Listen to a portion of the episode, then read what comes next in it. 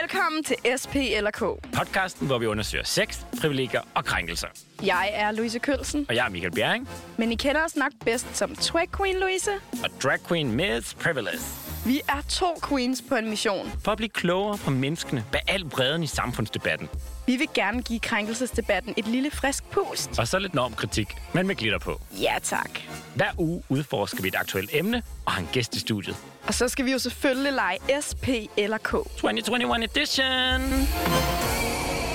Velkommen til SP eller K. I ørerne har du Louise Drag Queen Kølsen. Og Drag Queen Miss Privilege. Og Miss, i dag der skal vi rigtig hygge os. Ja. Eller, det ved jeg ikke. Okay, hvad skal vi lave, Louise? Vi skal snakke om slutshaming, så det bliver faktisk ikke så hyggeligt, tror jeg. Det burde det jo ikke være. Nej. Og det skal vi jo, altså til dels fordi, at jeg bliver slutshamet hele tiden. Mm. Men du har bare brug for at snakke lidt om det, eller hvad? Vi bruger licenspenge på lidt terapi til mig. Det er okay. Men fortjener du. Tak. Vi dækker over det, og det handler også om, at DR3 har lavet den her serie, der hedder Skamløs, som handler om tre unge kvinder, som insisterer på at have sex med dem, de vil, når de vil, hvordan de vil. Med samtykke. Mm. Og du er altså ikke den eneste, der bliver slutshamed i Danmark. Nej, der bliver slutshamed derudad i kommentarfelterne. Og jeg havde jo egentlig tænkt, at vi skulle snakke med en, der slutshamed i dag. Jeg ved, det var lidt svært for dig at finde nogen, der ville være dagens gæst. Ja, jeg har simpelthen skrevet til så mange mennesker. Du har været i kommentarfelterne, ikke? Byrden og TikTok'er og Instagrammer og blogger og reality-stjerner. Og du har været rundt i managen. Jeg har været rundt i managen, og der er simpelthen ikke nogen, der vil stå på mål for deres slutshaming. Og nogle af dem, når man så klikker ind på dem, har også sådan lidt kryptiske, mærkelige profiler, ikke? Der var meget lugt i jer. Ja.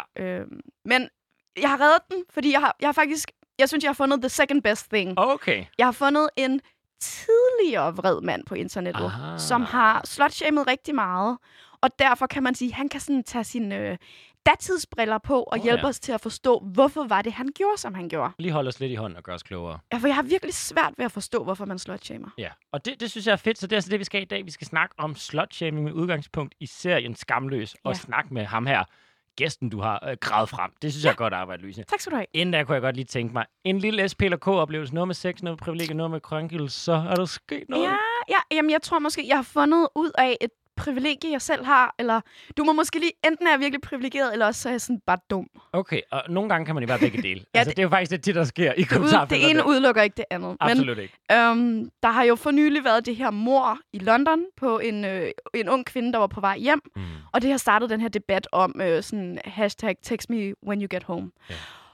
Og der fandt jeg jo nok ud af, at det ser ud til, at alle andre kvinder har en masse strategier for, hvad de gør, når de går hjem. Det her med at gå store veje, der er oplyste, have nøgler i hånden, hvis du skal op og slås, eller forsvare dig selv. Ja. Have nogen i telefonen, du kan ringe. En masse forskellige og så videre. Masse strategier. Og der fandt jeg vist ud af, at det er åbenbart helt vildt underligt, at jeg som kvinde aldrig har været bange, når jeg går hjem.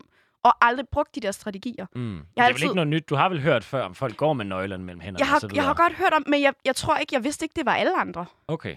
Det er flere, end du troede i hvert fald. Ja, det er det. Og jeg ved ikke helt, om det er et privilegie, at jeg ikke er bange, når jeg går rundt som kvinde i det offentlige rum, eller måske er jeg bare virkelig overmodig. Altså, jeg tænker, det er jo en positiv ting, ikke at have en hverdag fyldt med frygt. Ja. Omvendt kan man måske sige, kigger vi på statistikkerne over overfald, at der jo ikke... det er jo okay at have den frygt, fordi den er baseret på virkelige tal, ikke? Altså, at 1 ud af 5 eller så videre, der har oplevet noget grænseoverskridende i nattelivet. Måske er mit privilegie, at jeg ikke er blevet overfaldet eller antastet endnu. Ja, og at du ikke lade dig påvirke af det til hverdag, selvom det vil være fair nok egentlig at lade sig påvirke, ikke? Helt ærligt, jeg tror mest, det er, fordi jeg er dum.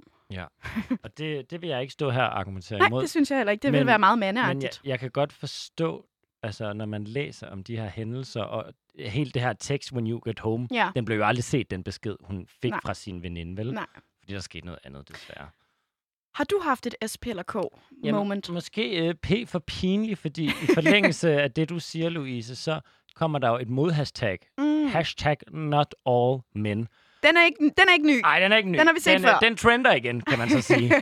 Der er ikke nogen, der giver helt slip på det hashtag. Og jeg bliver lidt pinlig over, at hver gang man siger, hey, vi typisk kvinder, men det er altså også LGBT plus personer. Det er mange forskellige slags personer, der kan føle sig trygge i nattelivet, begrundet Mm. Vi oplever det her særligt statistisk set en overvægt af mænd, der begår de her overfald, voldtægter og mord. Så vi føler os utrygge, og så har man brug for at sige, jamen det er ikke alle mænd, det er ikke alle sammen, det er ikke alle sammen, det er i hvert fald ikke mig.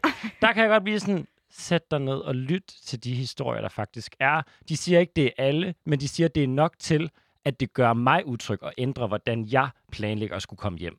Ja, måske det er ikke nu, vi skal hylde, at du opførte dig ordentligt. Nej. Måske skulle vi lige løse problemet, og så bagefter, så vil jeg personligt uddele emblemer til alle de gode mænd, fordi vi elsker jer, og I skal klappes af, fordi I ikke voldtager nogen på daglig basis. Krænkelseskulturelle memes lavede en sjov meme med sådan et diplom, hvor det bare sådan ved standarden, for man får sådan et bevis og sådan et diplom for at være mand, at man ikke har voldtaget nogen i mørket. Så kunne vi måske godt hæve barren. Så kære mænd, der lytter med, lad os lige hæve barren lidt, ikke? Ja. Det vil jeg gerne være med til. Men nok om det, Louise. Fordi der er nok at snakke om, der er nok at dykke ned i, og vi har begge to set serien Skamløs, og den er altså lækkert lavet, og nu synes jeg, vi skal snakke lidt mere om slutshaming.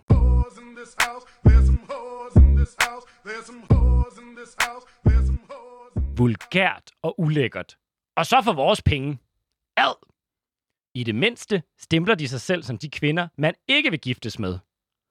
Rollemodellerne er direkte skadelige for ungdommen. At de her citater, de kommer jo fra kommentarfeltet på Facebook, der omhandler den her serie Skamløs på DR3. Og de viser jo meget fint, at der altså er en forskelsbehandling, når det kommer til mænd og kvinder på det seksuelle felt. Og det er noget af det, der virkelig bliver talt om i den her serie, og der også bliver gjort op med. Og bare lige for, at det ikke er noget, vi sådan tror eller føler eller synes. Du har nogle fakta. Jeg har noget fakta, og nu kommer jeg med det. VIVE-undersøgelsen fra 2019, som var sådan en stor undersøgelse blandt gymnasieelever, det viste altså også, at der var en konsensus om, at når drenge de kysser eller knaller med et vist antal, så er de rigtig seje, og når piger gør det samme, så er de klamme og billige og nogle luder. Så der er altså en forskel, når vi snakker seksualitet i 2021 mellem de forskellige køn, der nu er. Ja, det var altså også noget, jeg så meget i kommentarfeltene, da vi sad og ledede. Det her med nøglen, den bliver altså stadig brugt i 2021. Skal vi lige have den? Ej, men jeg kan det stadig. Der er blandt andet... Not all keys, men der er blandt andet en TikToker, som vi også inviterede ind, der ikke havde lyst til at deltage, som har fået rigtig mange, jeg tror over 50.000 views på at sige... Det er rigtig fedt at have en nøgle, der kan åbne en masse døre, men det er rigtig nederen at have en dør, der kan blive åbnet af en masse nøgler. Og dejligt, Jylland er kommet på TikTok, men det budskab kunne vi måske godt være foruden. Ja. Og du har også selv oplevet det her, ikke? Og du får det stadig i de her kommentarer. Ja, altså jeg tænker, vi skal have noget hjælp til at forstå, hvorfor er det fedt at slutshame? Hvorfor gør man det her? Jeg forstår det ikke, fordi jeg tænker, altså... Det er da fedt at knalde. Så hvis der er nogen, der vil knalde med dig, så let's go, eller sådan... Ja, hvorfor skal du have en holdning til tre kvinder, sidder på DR3 og fortæller om, at de har et sexliv? Hvorfor skal det være et problem? Så vi skal have fat i vores gæst. Og det er Lars Rex Mundi, som er med på lyd. Har vi dig med, Lars? Ja, det håber jeg da i hvert fald. Det har vi. Velkommen til. Lars, du er jo tidligere vred mand på internettet, og har tidligere slutshamed. Og så ved jeg også, at du har... Det har du fortalt mig. Du har været meget provokeret af det, jeg lavede, da jeg lavede Girl Squad. Faktisk så provokeret, så du planlagde, hvordan du kunne ramme mig. Kan jeg bare kort høre, hvad gik den plan ud på? Fordi jeg tror, du førte den aldrig ud i livet. Og det er vi glade for. Ja, og det sætter vi pris på. Jamen, jeg tror bare, at igen, så handler det om det her med at mærke efter som menneske. Og det tror jeg, mange mænd ikke gør. Og der var nogle ting ved det her program, hvor du var med i, med de her to andre veninder. Jeg kan ikke huske deres navn, det undskylder jeg. Nikita og Ekaterina. Ja. Hvad? Jeg siger bare Nikita og Ekaterina. Tak. Selv tak. Det provokerede mig, og jeg tror i virkeligheden, når jeg kigger på den person, vrede Lars, som jeg var i gamle dage, så handlede det om, at der var nogle ting, nogle skyggesider i mig selv, som jeg ikke arbejdede med. Mm. Og når de kom frem hos andre mennesker, så er det, at vrede Lars, han ligesom kom op af ligesom trolden af en æske. Og jeg skal lige... Der jeg glemte at gøre noget. Det må du undskylde, Miss. Det er okay. Vi kunne godt lige tænke os vrede Lars og ikke vrede Lars. Hvilke pronomener bruger du? Jeg bruger de dem. Jeg bruger hun, hende. Og Lars, du bruger... Han, ham. Den. Okay. Ja. Yeah. Work. Den vrede Lars. Den vrede Lars. Og det er måske meget godt det her med, at vi siger, at vi har Lars i dag, Ja. Og så kan vi, når vi skal blive lidt klogere, sige, hvordan vil vrede Lars have svaret på det her eller andet? Er det okay, hvis vi laver den persona? Det er helt fint. Det er jo måske næsten en drag-karakter også. Ja. Vrede Lars. Det kunne være i hvert fald. Skal jeg lave show med dig? Jeg skal lige gøre interviewet færdigt, før jeg er sikker på, om jeg vil optræde med dig. Men vi kan godt lige lade den hængende. Ja, fordi Lars, jeg har lige 3 spørgsmål til dig, for at lytterne lige kan finde kridtet banen op. Vi kan lige forstå, hvor du kommer fra. Og jeg spurgte faktisk mine følgere, hvad de ville spørge dig, eller hvad ville de spørge en, der har slutshamed om. Og jeg må sige, det væltede ind. Jeg har fået over 200 spørgsmål til dig, men jeg har altså begrænset det lidt. Så det først og fremmest, så vil vi gerne høre, hvorfor var du så vred på kvinder? Og det her det er nummer 1 spørgsmål, mine følgere de stillede. Hvorfor slutshamede du? For det første, så er det jo det der, jeg nævner tidligere, det her med ikke at arbejde med sig selv. Og når man ikke arbejder med sig selv, og projekterer den her vrede, man har i sig selv, de her spørgsmål til sig selv, hvem man er, så projekterer man ud på andre. Og det er meget ofte, når jeg kigger tilbage, så blev det meget ofte kvinder, jeg blev vildt provokeret af. Og når man bliver provokeret af det her, i stedet for at sige, Lars, hvad er det, der vrede Lars, hvad er det, der sker med dig? Så var det nemmere at bare pege fingre af folk og så sige, nu skal de i hvert fald vide, hvor ulækre de er som mennesker. Ja. Og hvordan ville du have reageret på sådan en serie som Skamløs? Jeg ved, du har set det ene afsnit. Hvordan ville du have reageret dengang, du var vrede, Lars? Kunne du godt have fundet på at skrive nogle af de sætninger, der blev læst op lige før? Jeg vil sikkert have fundet nogle memes eller noget andet og have kastet hovedet på dem her. Og en af de der narrativer, som mange mænd kører med, det er, at alle kvinder har jo selvfølgelig ret til en seksualitet. De må bare ikke have for mange partnere, og derfor så bliver det sådan lidt, det bliver lidt underligt at smide den her ud. Ja. Der er også den her, når man kigger på, du nævnte tidligere, det her med at gå i byen, når kvinder er, hvad skal man sige, ligesom deler kærlighed med en masse forskellige, så er der nogle mænd, der føler sig afsindigt provokeret. Sikkert fordi, at de bilder sig selv ind, at de har ret til, når hun er frigjort, at de skal være en del af festen.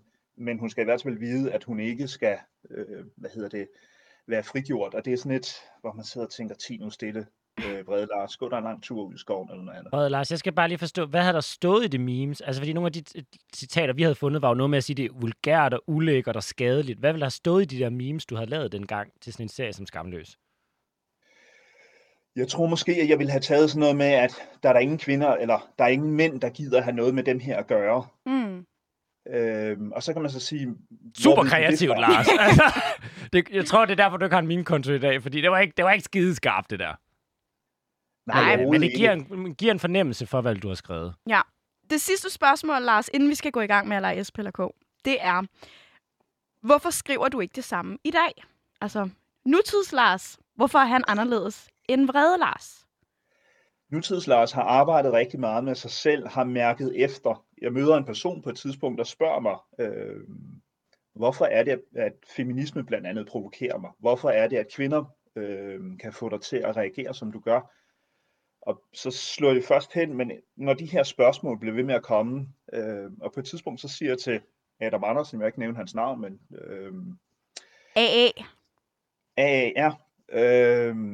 Så siger jeg til ham på et tidspunkt her inden for, jeg tror det engang sidste år i november måned, så siger jeg, godt, nu er jeg klar til den her, det er nok ikke det, jeg siger, men jeg er klar til den her rejse. Så siger han, fint, så skal du møde en feminist, og du skal holde din kæft, så skal du suge til, hvad det er, hun siger, eller han siger, og så skal du ofre din egen tanke for at befri dig selv. Så sådan en god, klassisk, sæt dig ned og lyt.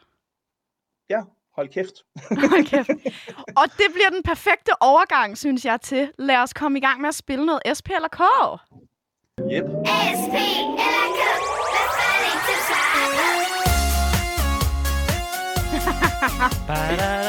Ej, det er dejligt. Okay, og ved du hvad, Lars? Nu vil jeg gerne have, at du svarer som vrede Lars, ikke? På det her. Vrede Lars, hvis han spillede SP eller K med Louise og Miss Privilege, vil han så vælge S for sex, P for privilegier eller K for krænkelser? Jeg tror højst sandsynligt, ville han være meget fristet af sex, så det bliver S. Og så vil han blive rigtig bitter, fordi så vil vi sige, haha, gotcha, vrede Lars. S for skam. Gotcha. Og så vil jeg gerne give skuddet til en af dine følgere, Louise. Ja. Natalie BB 199. 1999. Det er nok et årstal, hun er født. Nej. Og det, hun spørger nemlig, Hvorfor tror du, folk skriver ting, som jeg ville skamme mig, hvis nogen af dem, der var min datter? Altså, nogle af dem i serien Skamløs var deres datter. Jeg tror blandt andet, det handler om, er det vrede Lars eller nutids Lars? Jamen, vi skal forstå, hvorfor vrede Lars? Hvorfor er der nogle personer, der skriver, jeg vil skamme mig, hvis nogen af dem var min datter? Grav ned og få fat i vrede Lars. Noget? Ja, vi skal have godt fat i ham. Jamen, jeg tror igen, det hvis vi kigger på det her jomfrukompleks, som mange mænd hænger fast i, så vil man gerne have, og jeg tror, jeg skal snakke med Louise om det, man vil gerne som mand have en eller anden kvinde, der kan det hele, men hun må helst ikke have været sammen med for mange. Så de her frigjorte kvinder, som bare går ud og lever livet og nyder de muligheder, der nu engang er, det provokerer helt vildt. Og så kan man så sige, har mænd de samme muligheder? Ja. Spiller de inden for samme regler? Nej, det gør de højst sandsynligt ikke, fordi nogle af dem er nogle tosser, og der faldt jeg meget pænt under i gamle dage. Så det var det første tosseord, der faldt i den her samtale. Okay, jamen ja. Det giver god mening, synes jeg. Det var altså vrede Lars, hvordan han ville have, hvorfor han ville skrive sådan noget som at skamme sig, hvis du var min datter. Ja. Skal vi ikke bare have nogle flere SPLK? Jo, Lars SPLK. Jamen, jeg kan jeg vælge S igen? Eller? Det må du gerne. Det må godt, du gerne. Så vælger jeg P. Okay. Okay. Og det er altså stadig det her, det er til vrede Lars, jeg stiller det her spørgsmål, ikke? Godt. Er det ikke lidt let at synes, at kvinder skal holde igen, når du gerne selv må knippe i flæng, uden at der er nogen sociale konsekvenser? Så den her sådan dobbeltstandard, er det ikke meget nemt at sætte de her regler, når det ikke går ud over en selv? Selvfølgelig er det det. Altså, når man, det er vrede Lars, jeg skal svare fra. Ja, tak. Godt. Jamen, jeg ville have sat mig ned og så sagt, nej, selvfølgelig er det ikke det, fordi mænd skal selvfølgelig ud af erfaring, og så skal hende her, som man nu skal være sammen med, hun skal i hvert fald ikke for meget, fordi at hun kunne have fået en masse sygdomme, osv., så man, det bliver et, altså når jeg kigger på det i dag i forhold til dengang, det bliver et rent hykleri. Ja. Og det tror jeg, vi alle tre er enige om, men dengang, der synes jeg ikke, det var et hykleri. Jeg synes det her med, at hvis kvinder valgte at leve ud på den måde, som de gør i Skam, så var de i hvert fald ikke værd, og så måtte man gerne sidde og kigge lidt dårligt til dem. Man må gerne have sex med dem, men man skulle i hvert fald også udskamme dem, kalde dem nogle ting, eller sidde og tvære deres ego. Bliver lidt trist. Ja, så sådan en kan man sige, sådan, man forsøger sådan at retfærdiggøre sin egen dobbeltmorale ved, at de bliver dårligere mennesker, og derfor må man gerne socialt udskamme dem. Ja, selvfølgelig. Altså, at man udskammer, andre mennesker. Man ser det eksempelvis, hvis du kigger på pick-up artist, det hedder, det her Nick, at man må gerne sidde og tale ned til andre. Man skal sørge for, at andre bliver usikre, fordi så kan man styre situationen. Og på samme måde tror jeg, at det ligger som sådan en ubevidst mekanisme, at man udskammer andre mennesker, eller i det her tilfælde, man udskammer kvinder. Man kan jo se nogle af de chikaner, der er rundt omkring, hvor man sidder og tænker, det der, det er helt brændt af. At man ikke sætter sig ned som mand og siger, der er faktisk en person i den anden ende, som har nogle følelser. Og jeg tror, de fleste mænd vil sætte sig ned og sige, hey, jeg vil gerne have lov til at leve min seksualitet ud. Og så må man stille spørgsmålet, hvorfor er det, kvinder ikke må? Og så kan man komme alt muligt underligt. I stedet for at sige, jeg tror, vi begge to, altså begge køn, har lyst til at gå ud og give den gas. Lars, jeg synes, du siger det her med pick-up artist, fordi jeg er vokset op med How I Met Your Mother, en kæmpe succesfuld serie, hvor der netop er ham her karakteren Barney, som lærer, hvordan man skal score, og der er ligesom den hellige bog, og der er det jo netop det der med at være nedladende, at være intimiderende og alt sådan noget.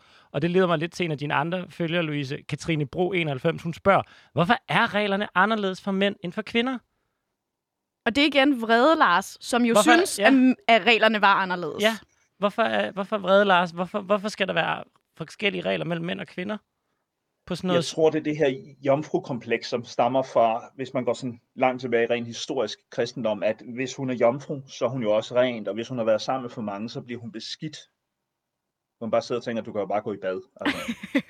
Altså. Så du tænker, det er et gammelt efterlevn fra, hvordan man tænkte om mænd og kvinder, tilbage til dengang kristendommen opstod, hvilket man jo så må anerkende, at samfundet jo har udviklet sig lidt siden.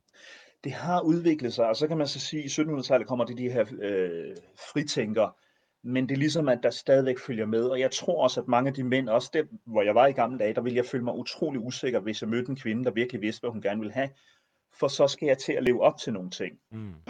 Var du omregnet?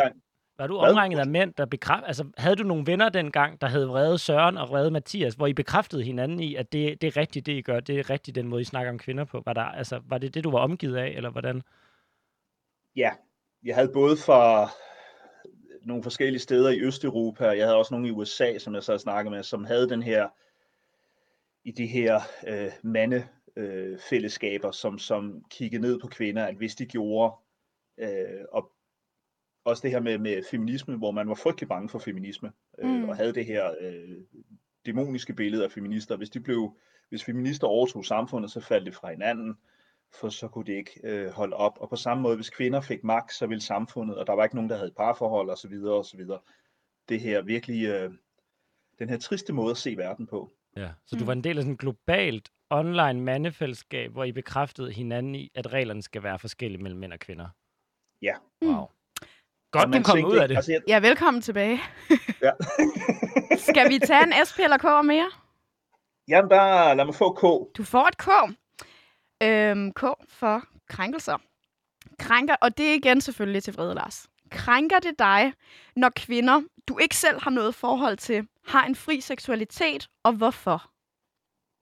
Det krænkede mig helt vildt, og jeg tænkte ikke dengang, men det krænkede mig det her med, at så havde de muligheden for alle de her narrativ. De kunne tage mine børn, hvis det var. De kunne anklage mig for forskellige ting. Der var det her, hvor man sidder og tænker, eller jeg tænker i dag, Lars, tag en dyb indånding, gå en lang tur, gå ud i skoven, kæl med dit æren, gør noget andet. Men dengang, der var det bare legitimt, at fordi når man havde givet, eller når kvinder havde fået lov til at få den her frigørelse, så ville de også misbruge den helt vildt. Altså det er jo ligesom, at de bare blev onde. Og der vil jeg bare lige tilføje, kæld med dit æren er ikke et eller andet underligt slang for at onanere, det er fordi Lars rent faktisk har et æren som kæledyr. Godt. Et godt jordæren. Et dejligt jordæren. Det var god public service, skulle vi sige. Det synes jeg. Vil du have en SPLK mere, Lars? Jamen bare... Vil du give? Det vil jeg gerne. En K igen. Ja. En K igen, okay. Ved du hvad? Ja, altså, kæft Louise, vi kan slet ikke holde os til konceptet. K fra kommentarfelt. Ja, tak. Nøglemetaforen lever i bedste velgående i kommentarfelterne. Er det krænkende eller bare humor? Ja, det er den her med, at en nøgle, der åbner mange døre, er lækker, men en dør, der bliver åbnet af mange nøgler, er nedtur. Det er en blanding af begge ting. Altså, hvor man bruger det her med, at så kan man udskamme, samtidig med, at man kan få sådan nogle, eller jeg tror, det hedder likes i dag, på de forskellige medier. Hvis det er Facebook, så får man sådan en, hvis man skriver en meget nedladende kommentar, man får pløjet nogle kvinder, så kan man få en masse likes, og så kan man føle sig som en rigtig mand eller noget. Er det noget, som Vrede Lars han gjorde sig i, at skrive nogle lidt kontroversielle, edgy, humoragtige ting for at få nogle likes? Jeg skrev nogle meget nedladende ting. Jeg kan huske på et tidspunkt, jeg var med i en debat, hvor der en, der skrev til mig, Lars, vil du ikke være sød og holde din kæft? Hvad havde du skrevet? Jeg kan ikke huske helt præcis. Jeg tror, der var noget med prostitutionsdebatten, og hun var simpelthen så træt af mig. Jeg har været meget, meget grov, og jeg har været virkelig provokerende. Og så har jeg gået efter struben på folk, fordi jeg dengang vidste jeg, hvordan jeg bar mig ad med at virkelig provokere folk. Så det blev sådan, jeg vil ikke kalde det trusler, men der lå nogle undertoner i sådan noget. Her har vi en rigtig, rigtig klam, ulækker mand, som gik efter struben på kvinder. Ja. Nu er det jo Louise, der er psykolog, og ikke mig, men det, jeg hører dig sige, det er, du føler dig, Vrede Lars, han er afvist af kvinder, så han finder et online, globalt fællesskab, hvor man bekræfter i, at kvinder er mindre værd, eller man i hvert fald godt må skrive de her kommentarer. Og så laver man kommentarer på nettet, som andre mænd liker. Er det sådan en spiral, hvor man så kan man slet ikke komme ud af det, fordi så får man også den her bekræftelse, man får mandlige venner, man får likes på Facebook, fordi man performer den her maskulinitet. Er det sådan en spiral, man kan komme i, at man sådan kan blive svært at komme ud af? Forstår du, hvad jeg mener? Jeg forstår godt, hvad du mener, og du har fuldstændig ret. Altså, det var sådan noget i de der næsten 10 år, hvor jeg bevægede mig rundt i det der cirkus der. Der vidste folk godt, hvem jeg var. Har mødt en masse af dem her. Jeg kan huske, at jeg blev inviteret med til en, der hedder Kurt, som synes, det var fantastisk, da jeg skrev på Manfug. Ja, jeg har været der. Jeg er ikke særlig stolt af det. Jeg vil helst ikke have fjernet det, netop for at kunne kigge tilbage, men det var sådan noget med, at de syntes, det var fedt, at jeg kunne angribe feminister, og jeg havde ikke noget at miste, og alt at vinde. Og den type mænd er ret ubehagelige. Og hvad det her med ikke noget at miste? Hvad ligger der i det? Det ligger faktisk i ordet, hvis du ikke har noget at miste, altså der er ikke noget, du kan ikke tage noget for de her mennesker her, så kan du heller ikke ramme dem, og så kan de vinde alt. Og det sådan dukker op i historiens gang, hvis man går ind og kigger på forskellige historiske begivenheder. Jeg tror, ham der Elliot, incel-mand, du nævnte, Louise, da vi snakkede sammen. Ham, som går sådan uofficielt under navnet The Virgin Killer. Det, der hedder en incel, en involuntary celibacy. En mand, som ikke har sex, som lavede et manifest om, at nu skulle alle de kvinder, der havde afvist ham, få hævn, og så tog han ud og skød en masse mennesker, og endte så med selv at begå selvmord også.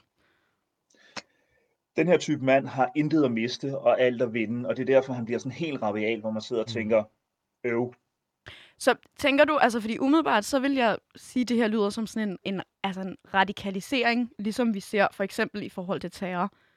Er det sådan noget, du har været udsat for?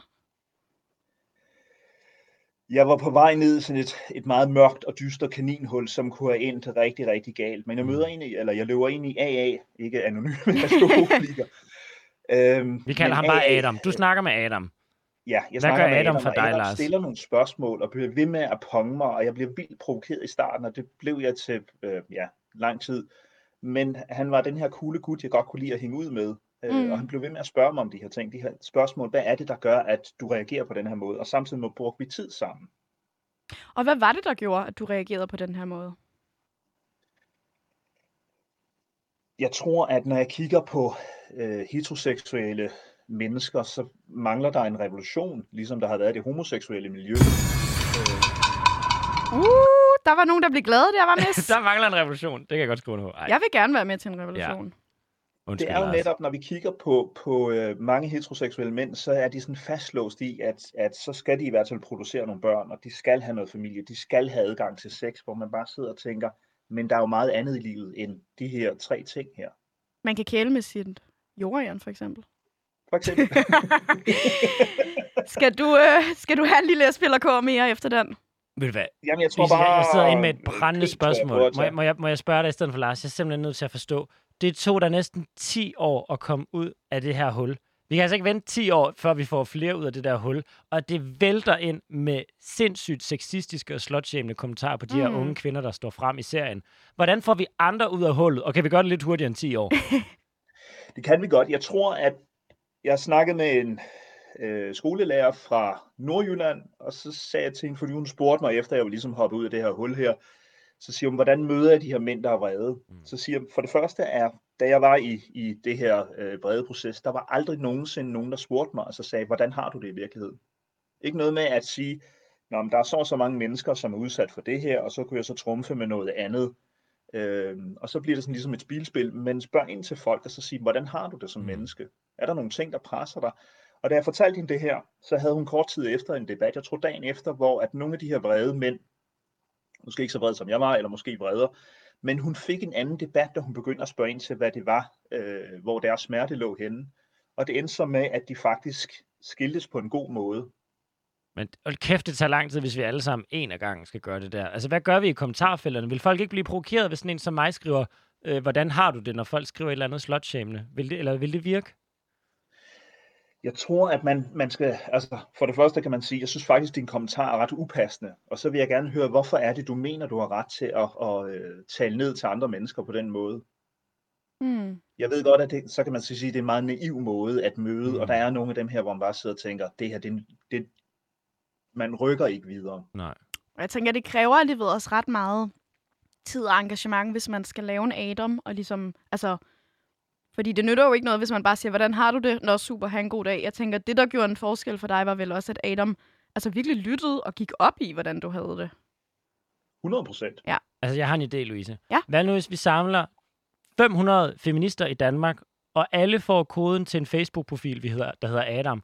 Og så sidder Adam bare hver dag og skriver DM's til folk, der skriver slutshaming, og snakker med dem. Ja. Altså, vi får rådgivninger, og vi kommer på finansloven, og det bliver sådan en del af sådan Operation Adam. Operation Adam. Altså, spread the love. Altså, fordi et eller andet sted, jeg har faktisk prøvet en gang at også få lidt noget had eller mod mig, og så netop også måske skrive en DM til folk. Fordi det er også det, hvis man tager den offentligt, så er klorene op. Så er der likes på spil, ikke? Så er der likes på spil. Måske man skal møde mennesket bag ved den vrede. Ja.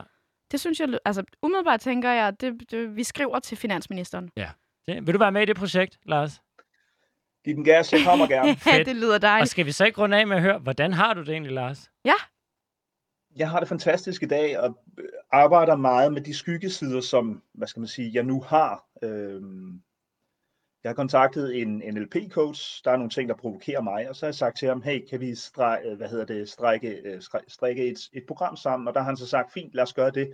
Men ellers så prøver jeg at mærke efter, så sige, er der noget, der provokerer mig, og hvad er det, der foregår inde i mig selv? Mm. Det synes jeg, altså som psykolog, synes jeg, det lyder rigtig godt. Det lyder rigtig sundt. Lars, tusind tak, fordi du ville være med.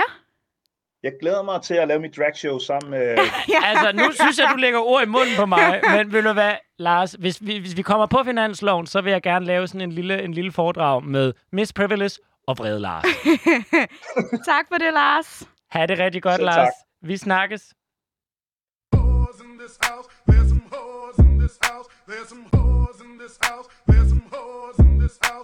Puh, Louise. Jeg må bare sige, det er et dragshow, jeg kan anvende at se. Det vil jeg også gerne. Du kæmpede for at finde nogen. Synes du, vi fandt ud af noget nyt ved at snakke med en, der var tidligere? Ja.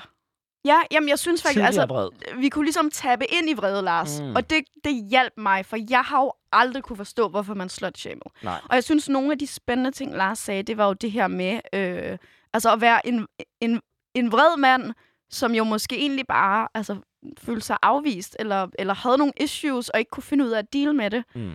Jeg tror ikke nødvendigvis, at sådan, det er mit job som feminist at give terapi til alle. Nej. Altså også fordi jeg er uddannet psykolog, så hvis jeg skal give terapi, vil jeg gerne have løn for det. Mm. men jeg synes, det er, at det viser jo, at når man prøver at række ud til det menneske, der er bag vreden, så rykker man noget. Klart. Og det betyder noget at blive imødekommet. Ja. Men jeg tænker også, altså, der er sindssygt meget brug på professionel hjælp. Altså, det kan godt være, det er for sjovt, det vi siger med finansloven. Men der er jo vitterligt brug for, at der lønnede medarbejdere, der prioriterer det her arbejde. Ja. Fordi ellers så bliver det aktivisterne og kommentarsporene og en i Nordjylland og en derhen, der tager det på sig. Det her det er et samfundsproblem, fordi det er jo også, som din egen serie har vist, det er farligt at være kvinde og blande sig i debatten. Det er ekstremt stigmatiserende at blive slutshamed på den her måde. Det er et samfundsproblem, vi må tage seriøst.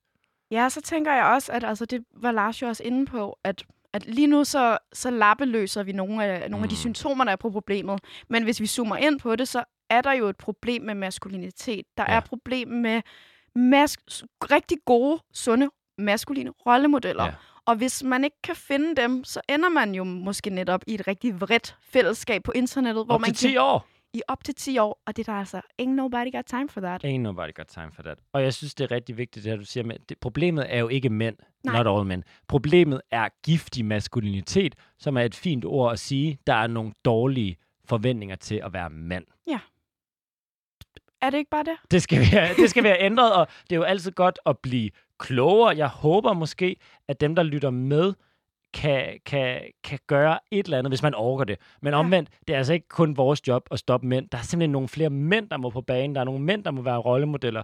Og de skal jo ikke have en kæmpe klapsalve. Jeg synes ikke, Vrede Lars eller nutidig Lars fortjener et diplom for at stå frem. Men jeg er glad for, at han gør det, og jeg håber, flere mænd vil følge trop. Ja tak. Ja tak. Er det, vi slutter af med, Louise? Det synes jeg. Det var sgu, det var sgu meget godt. Næste uge, der skal der altså ikke en, der er tidligere vred, føler jeg. Du vil have en nuværende vred. Vi skal tilbage til noget vrede. Er det ikke det, vi gør? Hvis vi kan finde dem. Vi ser, hvad der sker. Hej, hej.